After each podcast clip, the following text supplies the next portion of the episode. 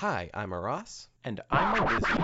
Boy G. Willikers, I sure do love My Little Pony. It's okay, in the written form. Wait, wait, wait. I thought you didn't like reading. I think reading is a sin. Wizzy, surely you can't be serious. No, seriously. I believe reading is an act against God. No, I mean about My Little Pony. Oh. Well, don't get me wrong. My Little Pony is fine and all, but there's just so many other things I could be doing. Name one thing you could be doing. Breathing. Okay, well, name five more things you could be doing. Eating, sleeping, drinking, not watching My Little Pony, exercising. Okay, well, name eight more things. Socializing, playing with my Legos, contacting the dead, celebrating President's Day, establishing a colony on Mars, baking, being gay, reading My Little Pony fanfiction. Wait, what? Ross and Wizzy's Fanfiction Power Hour, every week on wherever the hell you get your podcasts. Welcome to the Monday show. Welcome to I See Things a Little Differently. I am this little chemical. Hey, what is up, everybody? Uh, this is the, I say the Monday show, but it's really the wrestling show. This is where we talk about wrestling. On Mondays, Wednesdays, we talk about uh, pop culture, essentially, Marvel, D C, all that good stuff. Um, and I'm actually conflicted this Wednesday because I have not had a chance to watch the last two episodes that I've dropped of Titans. So I think I'm just going to watch that and then record it and make that the Wednesday show. Um, but it was announced, and we will get this, to this on Wednesday, obviously, but it was announced that ev- by Disney that every movie that Disney's dropping the rest of this year, this year will have forty-five exclusivity on, excuse me, or in the theaters. So Shang-Chi did his job. You guys did your job. That's awesome. I really wanted to experience these things in the theater, or even just experience them at all, you know, so it's pretty awesome. So anyways, without further ado, let's get to the Monday show. Let's get to some pro wrestling. And today's show, we're going to hit a wrestler profile. You guys liked it so much, and I just honestly kept forgetting to do one. I have another one that I recorded with, with Triple H. I'm just trying to remember if I did that or not. And recording as much as I record, right? It's like you tend to just forget how much I, I like everything I'm doing. I tend to forget like what I do and what I don't. And I usually, when I'm done with files, I erase them. So when I, I know I've done it for sure. It's forgot. Uh, for sure, it's like done, right? So I'm actually going to wait to hear from you guys. But this one I know for sure I haven't done. This one will be later on in the episode. It will be the profile on Bret the Hitman Hart from Survivor Series of nineteen ninety-five until the end. We've, since we've already covered the Montreal Screwjob, and that has its own episode in the archives, you guys can go check on that. I will not be delving into that at all. But I will be delving into things that led up to it and more details of how he makes Austin a star, et cetera, et cetera. It's my favorite era of Bret Hart, which is pissy Bret Hart. To me, I didn't like Bret Hart before then. We'll get to this later on, obviously, but uh, I, uh, just a little preview for, of it. I didn't like him until this era right here. So, anyways, let's get to some. Mm, let's get some news and notes first this week as I drink a swig of water. W W E, supposedly, according to Brian and Dave Meltzer and others, was going to let Daniel Bryan work dates in New Japan, work the, the G one Climax. But once again, it comes down to W W E didn't want exclusivity with New Japan of the talent they could use. So right there, that hinders any progress of New Japan or of the Forbidden Door. Of course, no air quotes. You're going to see me doing air quotes. So um, it's still cool to let them do it. And obviously, they wanted to keep Bryan. Why wouldn't you want to keep Bryan? You know, he's main evented two of your WrestleManias. You've seen him draw money. So he's he's one of the biggest stars in that company's history. Obviously not. No, when we say biggest stars, we're not talking about Austin level. That's Austin is so. Austin's tier one. Hogan's tier one. Everyone else is below that. We know that. I mean, I would put Rock in tier two. But we're just see. But he is a big star. People did pay their hard-earned money to see him win that W W E Championship at WrestleMania thirty. I was in the building. Trust me, that place went nuts. So, before I hear all these things, he's not, no, no, no, no, no. Calm down, muchacho. Anyways, uh, Kevin Owens was a big topic of discussion this week, as it was revealed that as he did sign a new contract, because he was open about signing a new contract. Now, I remember this a couple of years ago when he signed a new contract. It was a five-year deal that would last until twenty twenty-three. Well, apparently during the pandemic, they shortened a lot of contracts. Apparently other people that have not been named yet were uh, short, had shortened contracts as well. And it turns out that Kevin Owens' contract will end in January of twenty twenty-two. And he has been... And speaking about somebody that will... fit into A E W. Like, do, do you guys remember after he won the Universal Championship, what picture he posted? This is when Adam Cole was still in R O H when he won the Universal Championship. Um, no, it was the N X T Championship, right? Try, try to remember. He had just won a championship. Oh, I want to say it's the Universal title so bad, but I think Adam Cole was in... Uh, I think Adam Cole was in N X T by then. So I'm, I'm going to say the N X T Championship. He had posted a picture of himself and Adam Cole in a hotel room. They were just looking sad. Uh, Kevin Owens had a champion. I want to say it's the N X T Championship now. And on his on his arm, Adam Cole had the R O H World Championship on his arm. He's friends with all these guys. I'm not saying... he should go anywhere. I think he's been, outside the Goldberg fiasco, he's been treated pretty well. Former Universal Champion, he's won the Intercontinental Championship, he's won the United States Championship. The only thing he hasn't won his tag team gold, that's because he can't keep friends. He's turned his back on him. Um, this is going to be very interesting. If, if my gut feeling now is he's leaving. You know, he's been, he's been he's on social media being an absolute troll, having fun with this whole thing. I think he's going to leave, though. You know, I think the goal of having the forbidden door open, being able to, as Daniel, as Bryan Danielson said, push your limits to do whatever it is you essentially want to do. Like, look at what look at what Moxley's doing. Even if you don't think his matches are the greatest and you hate him and you hate death matches and whatever, the freak, he's able to wrestle whoever he wants. He's able to put. He's able to help New Japan. He's able to show respect to his past, and he looks like he's having a fun time doing it. Like, I'm sure he misses elements of W W E, but like, to work a full-time scheduler and to not be able to do what you want to do, that that kind of kills you as a creator, you know. And I, I'm sure I have a ton of creators that listen to this, dude. ten thousand of you, and we're growing, listen to this Monday show. I keep track of the numbers, you know. Wednesday show is growing too. It's at two, between two K and five K, which is disappointing, but I understand, you know, um, as we get more content for the Wednesday show. But like, ten K of you listening, and that that's growing every day. Like, come on, dude. You you know what I'm saying? Like, it's just, what it comes down to is just, as a creator, you guys know, like, you when you when you feel you're you're being held back is one thing. If you're holding yourself back, it's another. You know, so my gut feeling is he's gone. But also another topic of discussion was uh, apparently Sami Zayn's contract comes up end of this year, like before Kevin Owens. Those two are so connected to hip. They, they are truly best friends. And I'm not saying that best friends can't part, because as you see, Christian left for A E W. Um, and Edge is obviously never leaving W W E. Um, I can see both of them going, though. I can just see both of them going. And whatever Sami Zayn does is going to be telling what Kevin Owens does, in my opinion. I think those two are going to make a decision together, and my gut feeling is they're both gone. So that will be something to be watched, T B W. Um, but anyways, the supposed plan for Adam Cole, baby. And this got a lot of people mad. And at this point, people just are so furious with W W E, especially after they produced what I've heard people say is two of the best hours of television all year long, which is high, high praise to take a swig of water. People are so pissed off at W W E. Anything they do or do not do is going to be just magnified times fifty. And, um, like, it...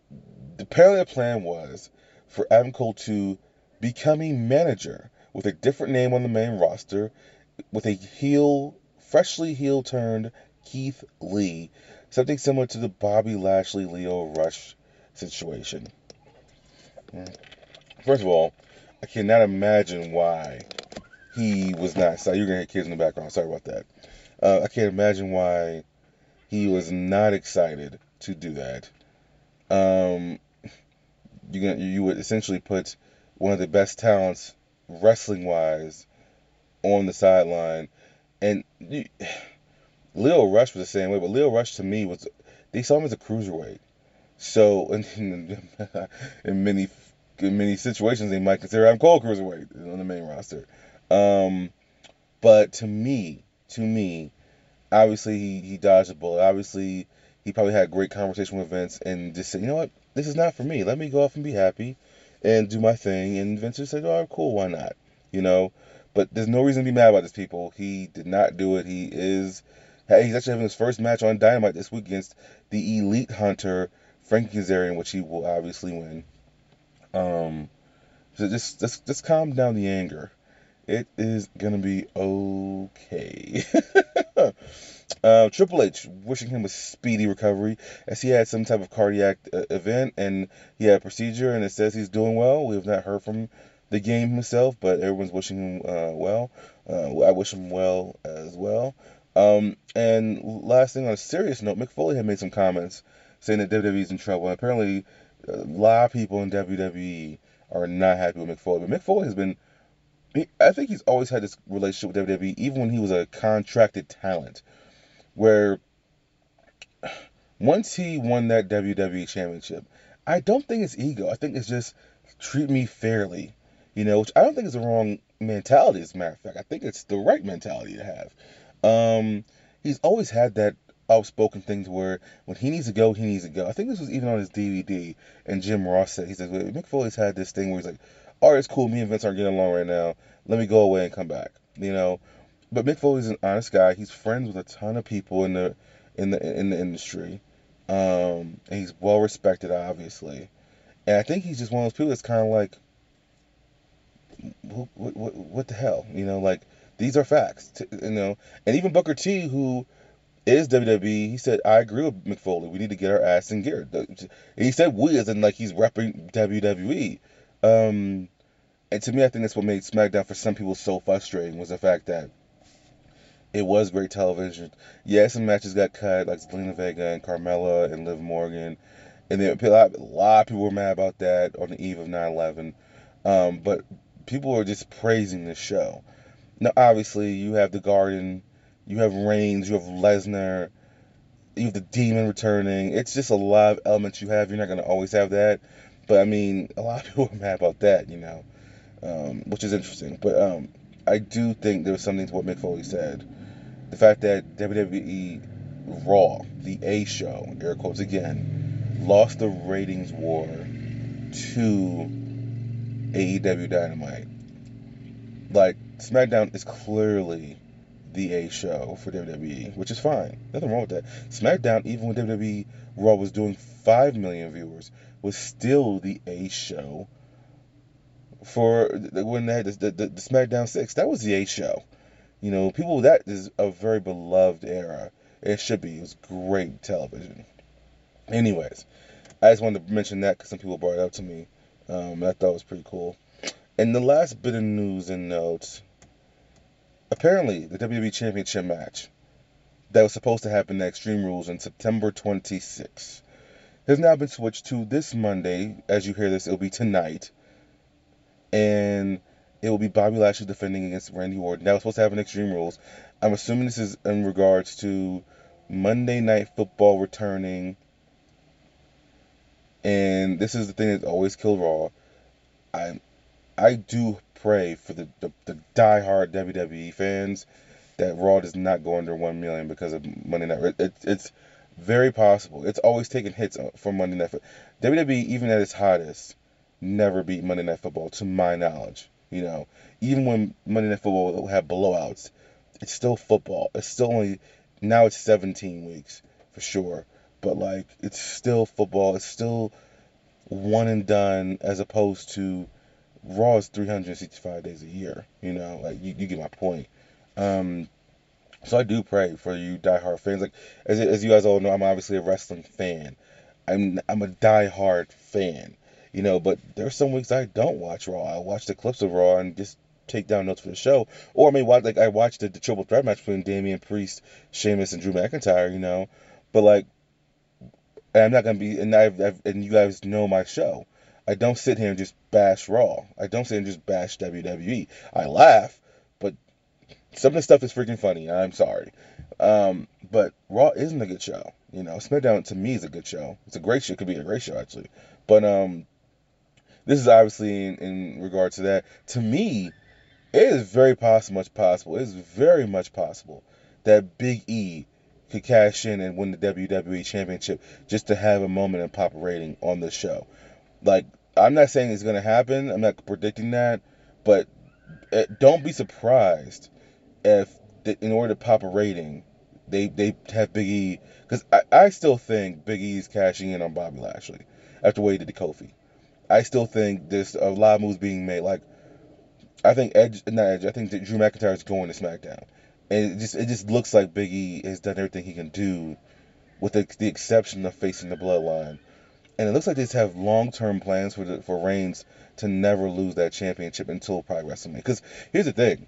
With them not being able to get Rock until the WrestleMania thirty-eight, I just don't see him lose that. Or, or I don't know who he would lose that title to. Because if he lose that title to, it would, it would benefit them greatly, which would be Big E. You know? And I, don't get me wrong, I would love to see a Bobby Lashley Roman Reigns match at Survivor Series. I, I'm just saying how... I don't know how that works with him. Because I, my prediction was Big E was going to win the Royal Rumble. Um, but Money in the Bank changes a lot of things.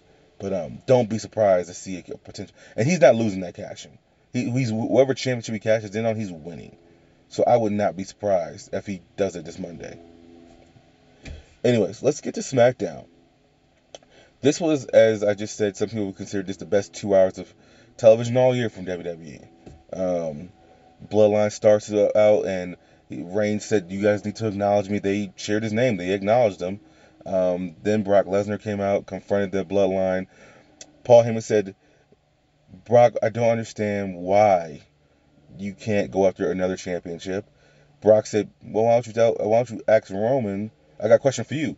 Why don't you tell Roman why you I have a question for you? Why didn't you tell Roman I was showing up at SummerSlam?" And that got Reigns looking at Lesnar funny. He snatched his championship away from him, and then they left. And then uh, right before they can leave, Brock said, "Before Reigns fires you, authorize me to get a Universal Championship match." When Paul wouldn't do it, he, he hoisted him up for an F five. Reigns came back, hit him with a Superman punch.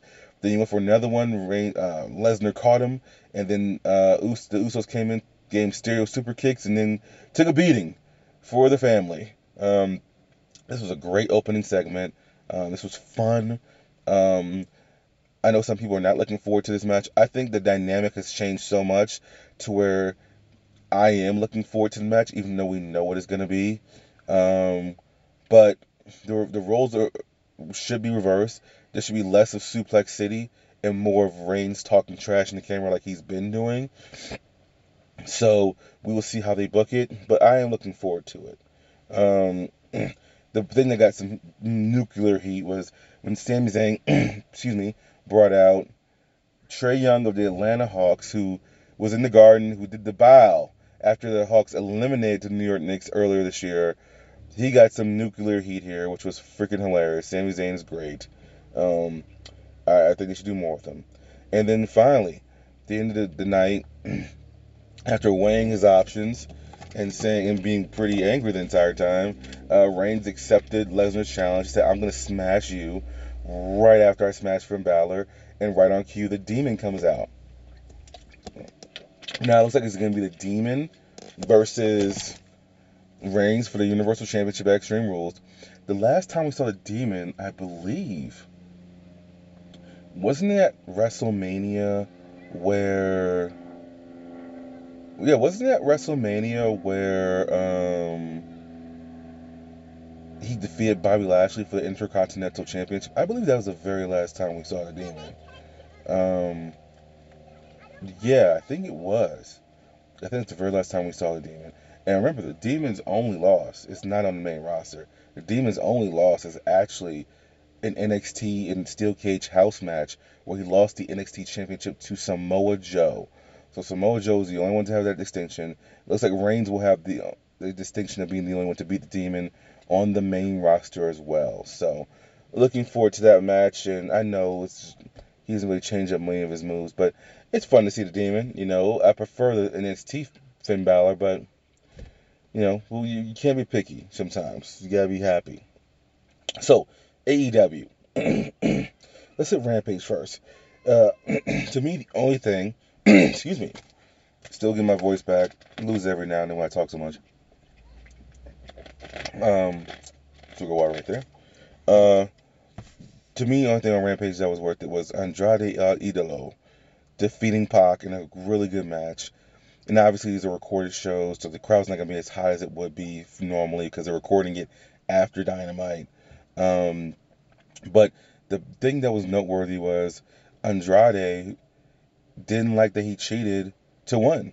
Yeah, he was in the uh, the Rings of Saturn, I forget what uh, Pac calls it, and Chavo nails uh, Pac with the iPad, c- causing him to lose, and then Andrade nails Chavo, essentially kicking him out and saying, you're not my advisor anymore. A lot of people are speculating that this is the way Ric Flair will make his debut as freaking uh, Andrade El Idolo's manager. I mean, he's been through two already. Why not a third? I don't. I'm not a big fan of this, and this is going to be blasphemy for a lot of reasons for some people. Flair obviously can cut the promo. Obviously, Andrade cannot cut a promo in English. Um, I just don't know what he adds to Andrade. Now, he can get physical. We've seen that at triple A. And if that's going to be the case, then that's one thing. But I'm, I, I don't know. I, I don't know. It's just, it's just, because sometimes Flair just goes off script for so much. It's like, I don't understand exactly what, where they're going to go with this, I guess. Does it make, I don't know if that makes sense or not. Um, he's only had two matches in A E W anyway. One against Matt Sydal and one against Pac. Um, but, um, I don't know. I, I, I'm not excited. Some people are very excited. I'm, I'm not. I, I don't know. I, I know he needs a talker. I know that. Uh, a mouthpiece. I, and I know he really wants Charlotte and his family in A E W. He really loves, like, he's obviously engaged to her, but he really wants the Flairs in A E W. I, I just, uh, I don't know.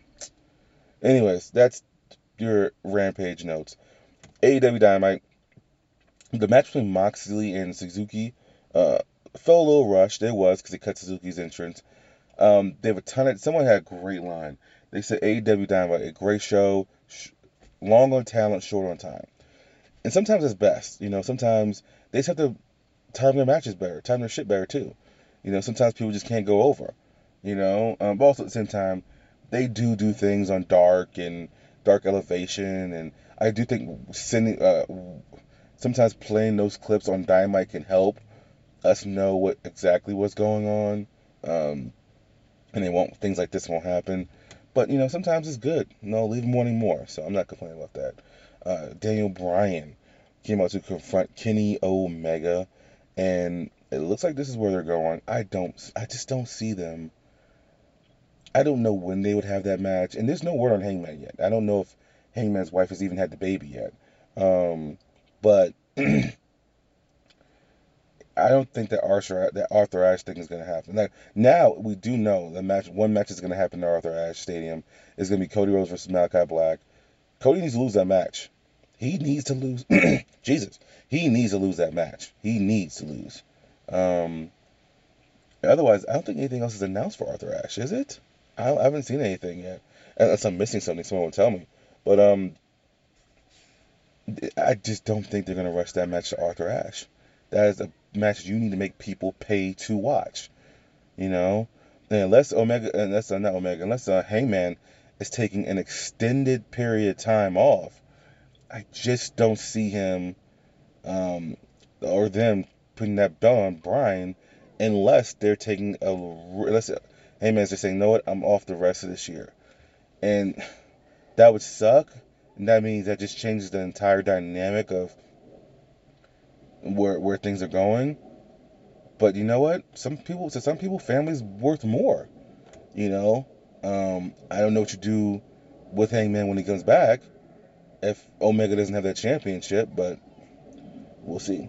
Uh, Punk, who was talking and saying he's going to leave it in the people's hands, that was short-lived as Team Taz got offended, or Taz got offended, should I say.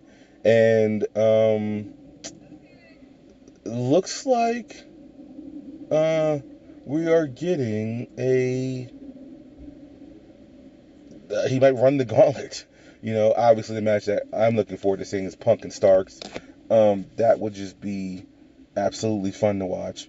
Um, but I, I, I like this. I know some people didn't like it, but then they didn't, they didn't like Punk versus Team Taz, but they didn't like they're rushing the Bryan Omega match already. It's like, uh, Jesus Christ, calm down. Someone needs to be in the mid card. Someone needs to be in the main event scene. Period. Bottom line. Omega needs a new challenger. And if Hangman isn't coming back anytime soon, someone has to be there. Christian Cage is out. He lost his championship match. Someone has to be up next. We still have, what was Revolution? No, that's not, not Full Gear. We still have Full Gear coming in two months, or less than two months. They, they, they need to start a build for it soon. So, calm down. And finally, even though Adam Cole's been getting some cheers, the one thing that you can do to get him some heat is he he confronted Tony Schiavone about his love for Britt Baker. And I love this because I I loved how he's getting cheered, but yet, like, there's certain ways to get him heat. And everyone loves Tony Schiavone, and everyone knows the relationship he has with Britt Baker. And I, I'm just curious to see where... What the hell is going on here? Um, I, you guys can hear him outside my window, so sorry about that. But I need the window off because I can't have the A C going or the fan going, so you guys will hear that. Um, but it's like, what, it's like, it's like that's one way to get him heat, is that, you know? So I liked it. I liked that he was mean to it. And I thought, saw one of the best, some people in there are just great. Um, he, someone put together Tony Schiavone, and then they, they showed the clip, and then they switched to another clip of CeeLo Green's um, F U song, which is just hilarious. I see you riding around town with the girl I love. It just was fantastic to watch. So anyways, those are your news and notes for my next show. We're going to hear a little D J Scratch, and then we're going to get to the wrestler profile this week, which will be Bret the Hitman Hart. Enjoy, everybody, as we will do more of these, I definitely promise.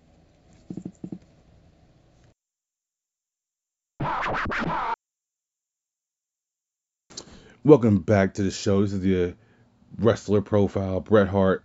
ninety-five, well, Survivor Series ninety-five until Survivor Series ninety-seven.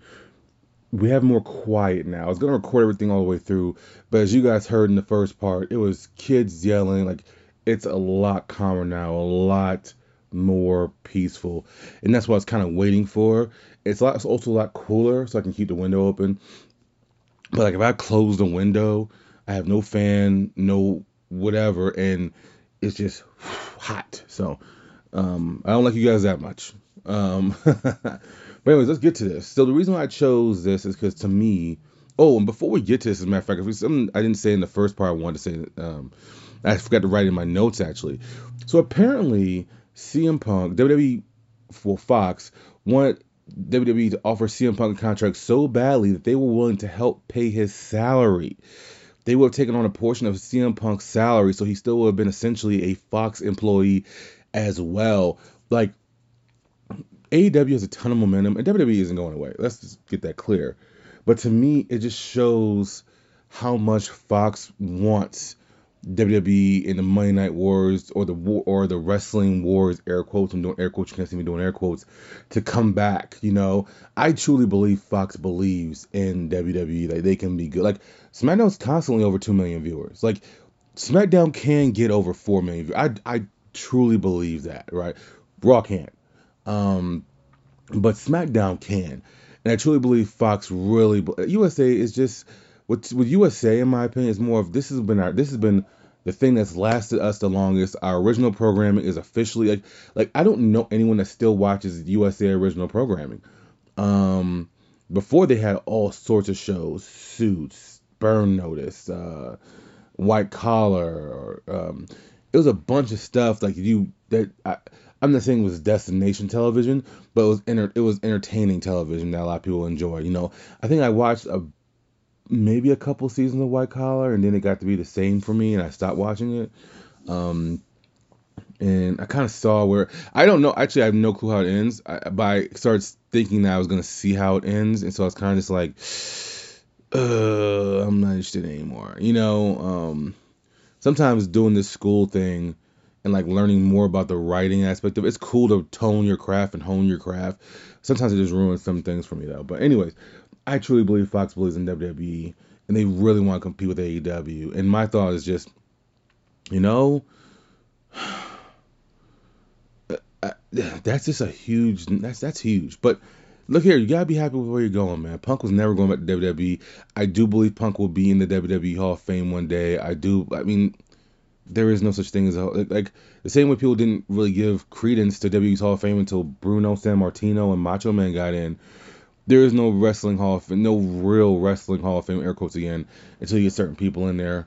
But um, anyways, that's I just wanted to say that. But let's get to this. But anyways, the reason why I started at Survivor Series ninety-five is because to me, this is when I started liking Bret Hart. Like, I remember watching Survivor Series ninety-five, and it was in Maryland. I was living in, I was living in Maryland at the time, off and on between the South and Maryland. Well, technically Maryland is the South. Um, and um, and I remember vividly when like he tied up Bret, uh, Diesel's shoes and rolled him up, and all you see is Diesel come up. He he yelled "fuck." I remember like, okay, that's cool. You know, I just remember this, there was a different edge to Bret Hart at this time, you know, and I remember in his D V D, he, which he's, he always sounds better. Um, but he said, well, instead of me having my time as champion, they wanted Shawn to have it. But it was like, how long did you want the fucking belt, dude? Like, I, I like that was my, always my issue with Bret. It was like, dude, he just looked like he took himself way too seriously. And as you hear him in interviews now, you know, he does. He's still one of the greatest to ever do it. But to me, I just always felt like that's the vibe I got from him was, now, don't get me wrong. There's nothing wrong with taking your stuff. Like, to me, Bret Hart was Cena before Cena. Cena Cena did what Bret did on steroids. All the Make-A-Wish stuff. Like, all that stuff was Bret. Like, to me, Bret Hart was that guy. So, nothing to ever take that away from him. I'm just saying, for me as a fan, like, and it wasn't that I was, like, a pro Shawn Michaels, I hate Bret. No. I, I, like, one of my favorite matches of all time, I, I got this V H S, dating myself, and it had that classic Monday Night Raw match between Bret Hart and one two three Kid for the W W E Championship, where it was a great match. And I remember like being a huge one two three Kid fan and like knowing he wasn't going to win, but just hoping he put up a fight, and he put up a great fight, you know. Uh, he eventually tapped out to the sharpshooter, but um, like, like he's classic matches galore. It just came down to, I just don't like, I just don't care for people that take themselves so seriously. It's like, ugh, it's exhausting dealing with people like that. That makes any sense. So anyways, um, so I just didn't do it for me. But around this time, it was different. I remember watching that, him getting the belt, and I wasn't happy that he got the belt. But he is right when he says that it was like he didn't. He wasn't a transitional champion by any stretch. A transitional champion is someone who keeps like he was a transitional champion for when he won the match at Fatal four-Way and lost it the next night to Sid. That's transitional. He held the belt for for five months. He won in November. Well, four months. Um, either way, it's not transitional. But you could tell Shawn's momentum was just building, even though he was out at this time, because he was out. And we're going to do a wrestler profile next week on Shawn Michaels from the same time frame. Um, you could just tell that Shawn's momentum was building. Even though he was out of action, he was just connecting with the fans. It was just different, if that makes any sense. Um, and so, but Bret was getting this edge. Bret was a heel. And to, in my opinion, Bret was a heel right here, because he starts, that's when he starts kind of complaining, even if it was subtle complaints. It's kind of like that coworker that's like, well, I always do this, but I can be a team player and do it again. Y- yeah, we get it. You do it. Like, all right, we get it, muchacho. Like, you dig what I'm talking about? Like, he's that, he became that person. So to me, he was a heel before the double. It just took a year, a year and a half for it to happen officially, air quotes again. And so, um, and I, I, I wrote down notes, but I know every, I mean, I know this timeline, like, like, like this time frame from like ninety-four to like ninety to two thousand.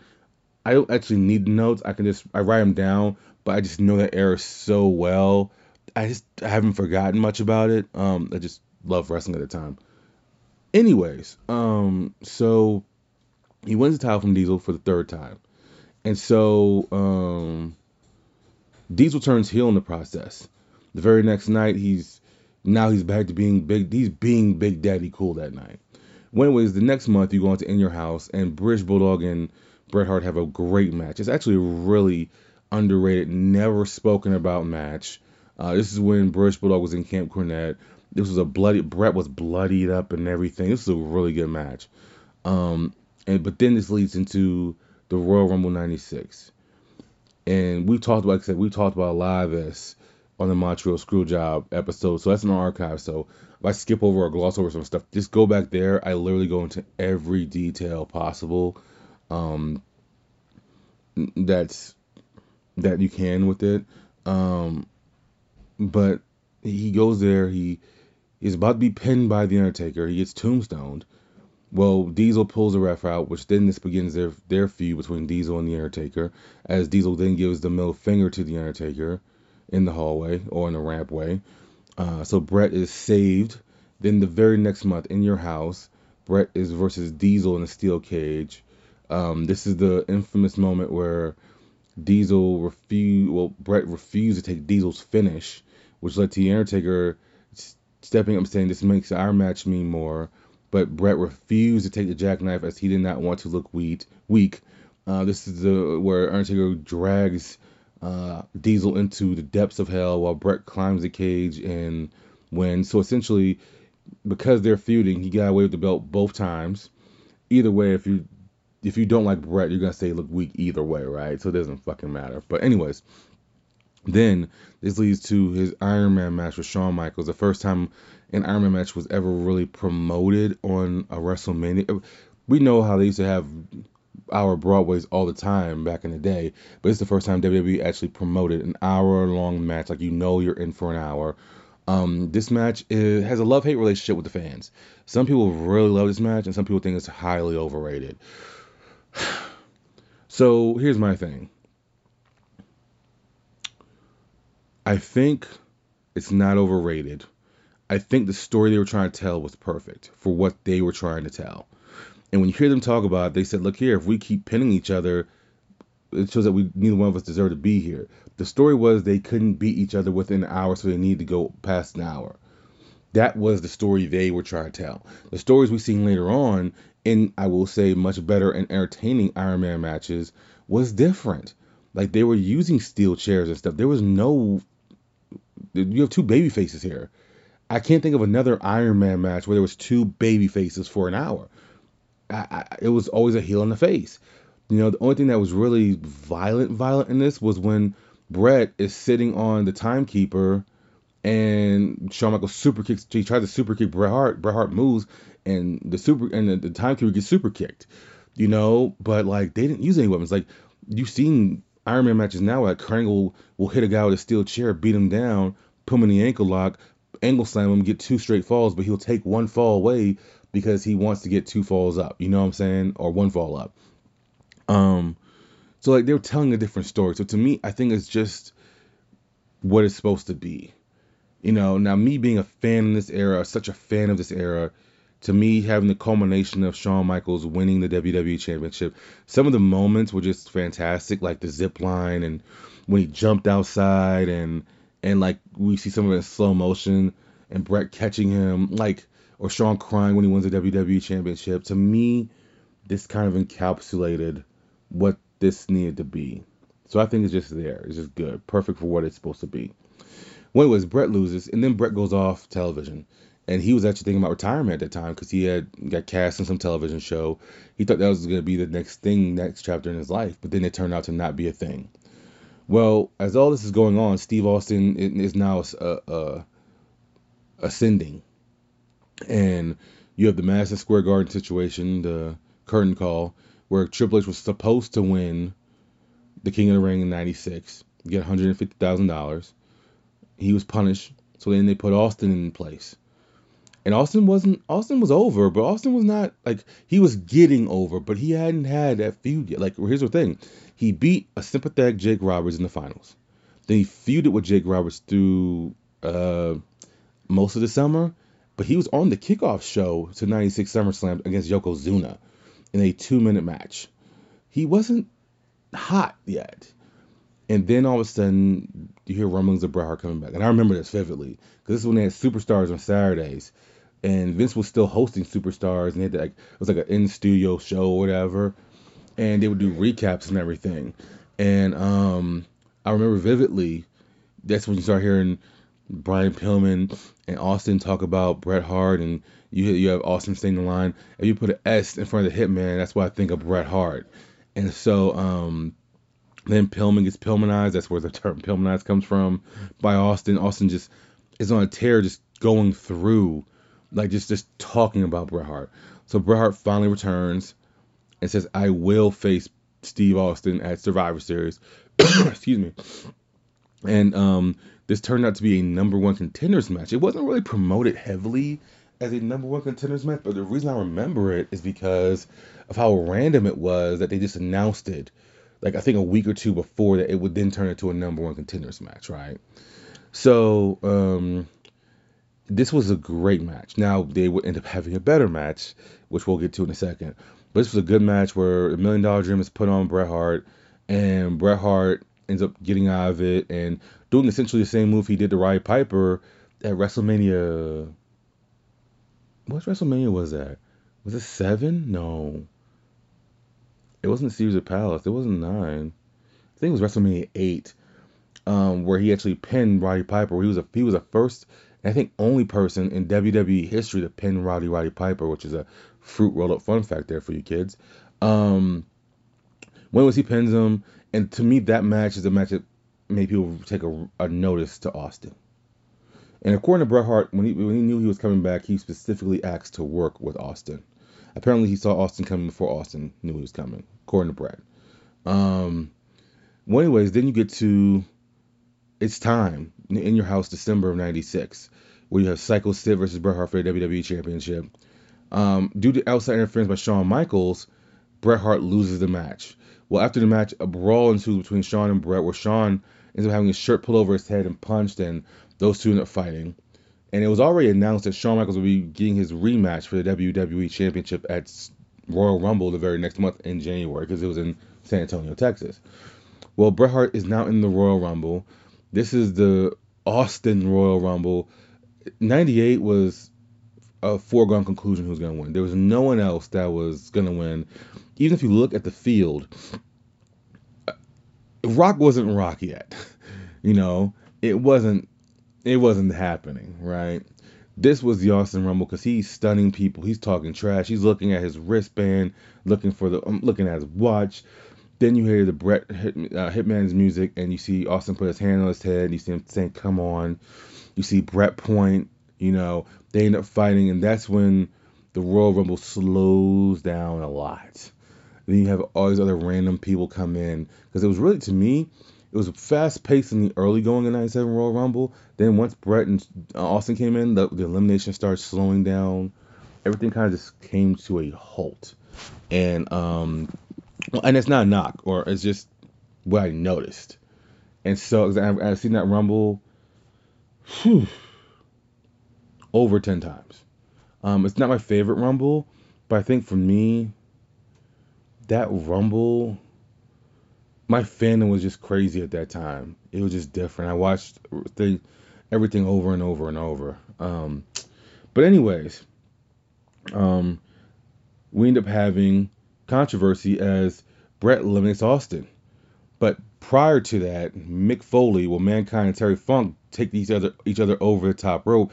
And this is where that Bruce Pritchard line comes from, because the night before, a Shotgun Saturday Night, is when Terry Funk said, "Your mom's a whore," you know, whatever he says. And so those two are fighting. They eliminate each other, and they're fighting on the outside. Bret tosses Austin. The crowd goes crazy. But the referees are too consumed with Mick and with Funk. So Austin comes in, eliminates Undertaker, Vader.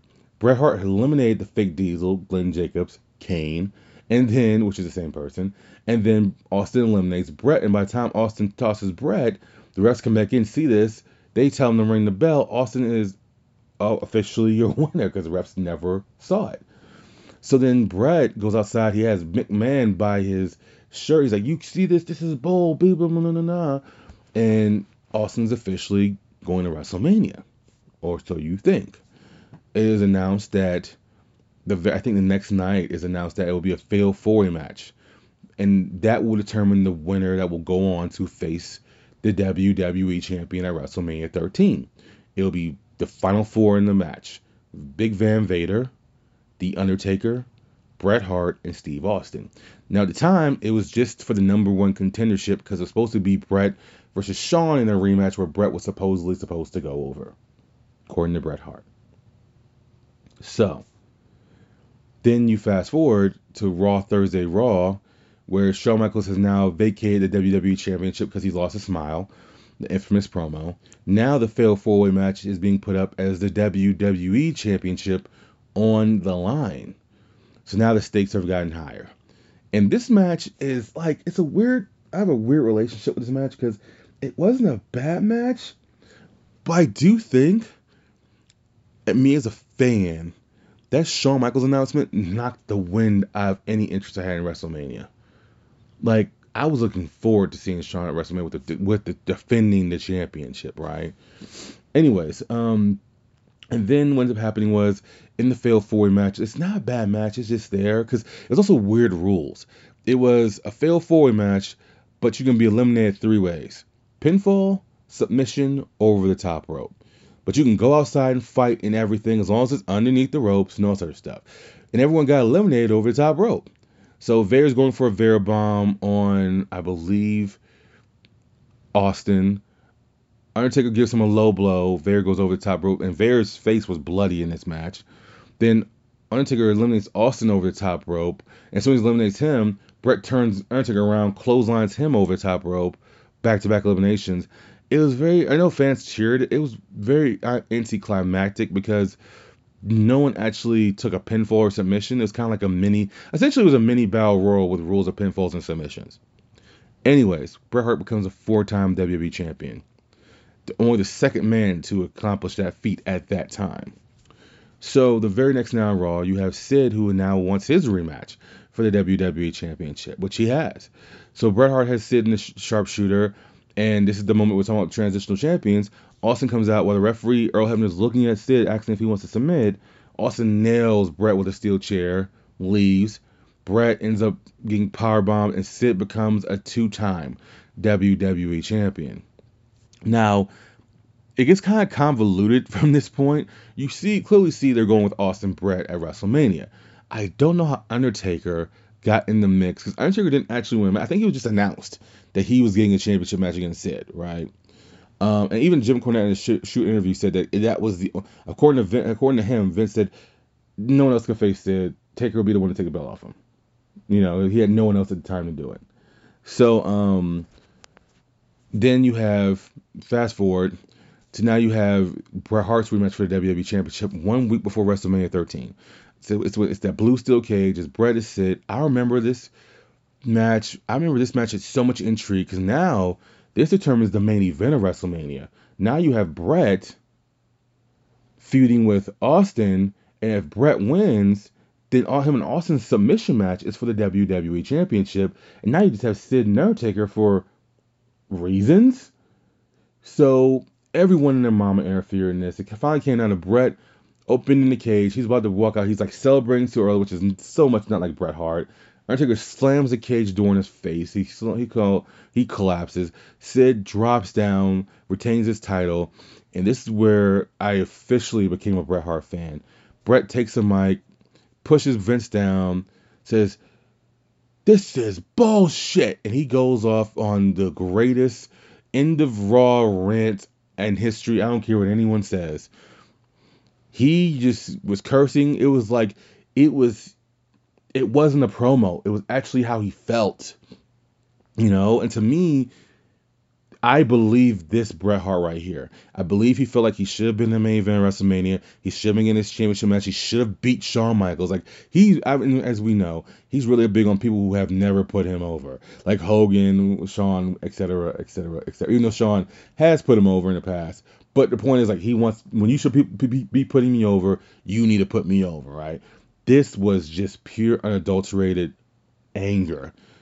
And so then you have Austin cut him off on the big screen and said, "Oh my God, Bret, you're a loser. I tried to help you because it could be me and you for the championship, but you can't win because you're too much of a loser." It was just great. So then you have everyone fighting outside. Shawn Michaels comes. Raw ends on just pure chaos. One of the best endings to Raw ever, especially during that era. And like, I'm sure there's times I haven't thought about, but I'm telling you right now, this is one of the best endings to Raw ever. And this is also one of the best go-home shows to WrestleMania, uh, or endings of all time. Like, to me, the best video package to a WrestleMania main event was the My Way with Limp Bizkit and The Rock and Austin, where Austin's like, "I need to beat you, Rock, more than you can imagine." Like, to me, that's the best video package W W E's ever done. To me, this is, it was not top, it's top three of the best going-home segments into a WrestleMania. This thing got me hyped for WrestleMania. I wasn't hyped. I still wasn't hyped to see Taker Sid because I wasn't a Sid fan. But this got me hyped. Then we have WrestleMania thirteen. One of the greatest WrestleMania matches of all time. It's top ten in almost everybody's book in WrestleMania matches. It's the perfect double turn, the only double turn in WrestleMania history. But it's the perfect pur- purpose. It's the perfect double turn of all time. You literally have Austin. It was already Chicago. It was a weird crowd. The glass breaks for Austin, and you, you see Austin, if you read his lips, says, "You're goddamn right." Bret was getting booed on his way out. No, he's still the face, though. And everything he did, just it just gained him it just gained him more heat. Then Ken Shamrock being a part of this moment. Um, I know he's not on the best of terms with W W E, but see, to me, Ken Shamrock in ninety-seven, ninety-eight was crucial to certain things because he was a part of some great moments.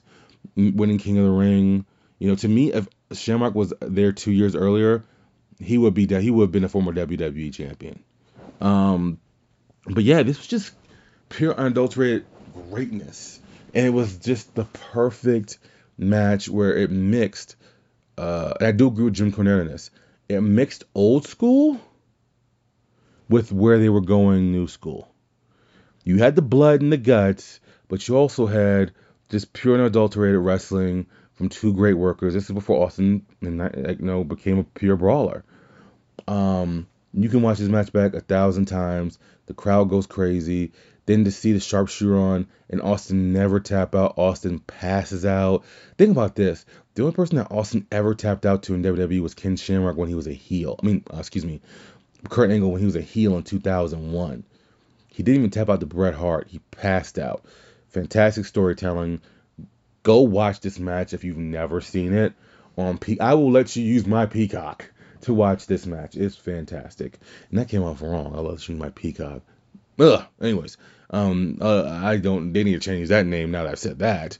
Um, anyways, um, the night after Raw, because at the same time that all this is going on, British Bulldog and Owen Hart are tag team champions. And as a matter of fact, I think they have all the gold at this point. No, they don't. Not yet.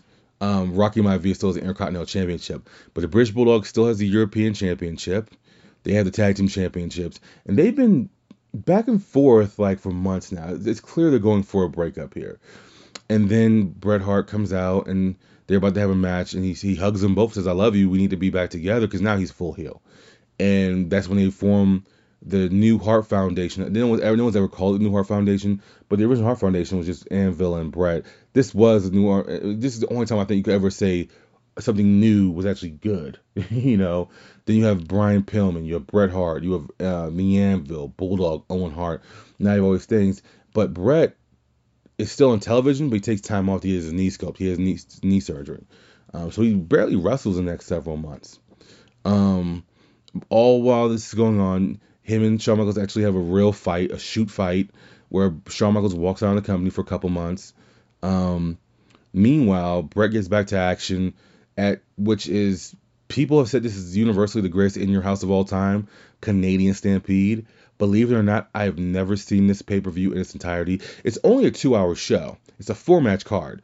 I believe it's Triple H versus Mankind, Vader versus Undertaker for the W W E Championship, and that ten-man tag, and I can't remember what the fourth match was off the top of my head. Um, but this is universally praised as the greatest in your house. And I don't think people mean that this is like the greatest in your house show uh, as a whole.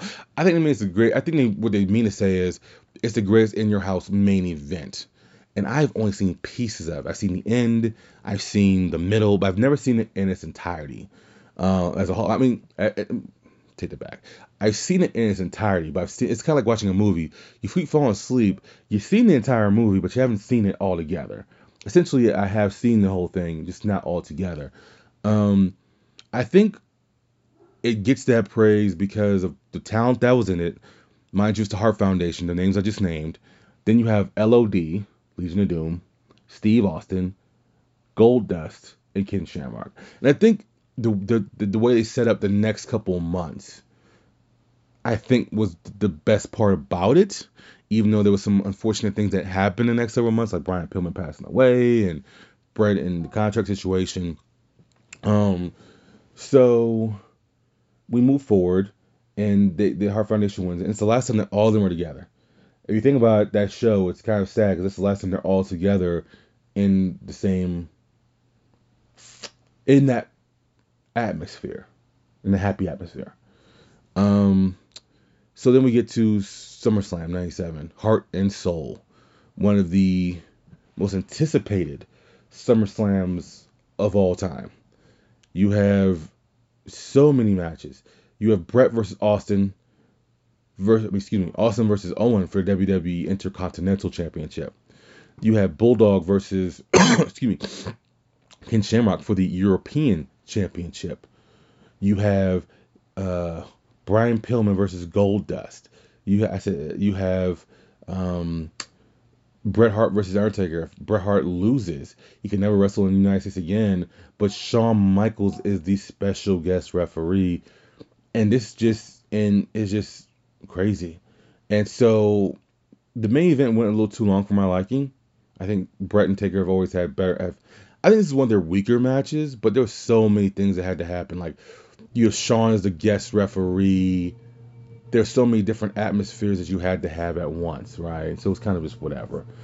Um, but this is where Bret spits in Shawn's face. Shawn goes and nails Bret with a chair. Bret ducks. He destroys the Undertaker's head with a steel chair. Bret pins him. Shawn reluctantly counts because Shawn couldn't be biased. Shawn had to count the three, or else he couldn't wrestle either, I believe, ever again. He'd retire. Bret then becomes the only two-time, excuse me, only the second person to become a five-time W W E champion. Um, so this was it. It that everything built to that. You have Shawn as a complete heel now. Bret's a heel. These two hate each other this time. And then you have just Undertaker who got screwed. And obviously this match lost some, a little... I think the pay-per-view loses a little bit of steam when you realize... Um, hmm. Hmm. Huh. How do I put this? How do I want to put this? I don't know if steam is the right word. It loses something though. It loses something when... Um, it loses something. I guess steam is the right word. Sorry for having dead air. But it loses something just a couple matches before when Austin has dropped it on his neck. And he's... the hottest thing going outside of... He's literally the hottest babyface going. And so it, it loses something. But I guess steam is the right word. Anyways. Um, then this leads to a bunch of random matches with the Patriot for the W W E Championship. Flag matches. He was... This is going to sound crappy to say, but he was an afterthought in the fifth title. If he thought he was an afterthought in his third title reign... he was an afterthought thought in his fifth title reign, because Undertaker and Shawn had never touched to that point. They, I don't even think they had been in the ring together unless it was a Royal Rumble. And they were, there was a, they main evented the next two pay-per-views. Ground Zero, which is a very underrated match because of what they did the next month. And then the Smosh, I just made that word up. And then you have the Hell in a Cell. He was on the undercard on both of those. And he shouldn't have been in the main event. No disrespect to the Patriot. They should not have been main eventing the Patriot and Bret Hart over Shawn and Undertaker. Period. Bottom line. Um, so you have, he's kind of an afterthought. But while all this is going on, he is uh, told that he cannot be paid. And so he's released to negotiate for W C W. And so he does. He gets the contract he wants. But then Bret, uh, then Vince realizes, oh, I can pay you. But by that time, he'd already signed a contract, which leads into the Montreal Screwjob, which we're not going to get into because we've already been through there. And you can just go in the archives and check that out.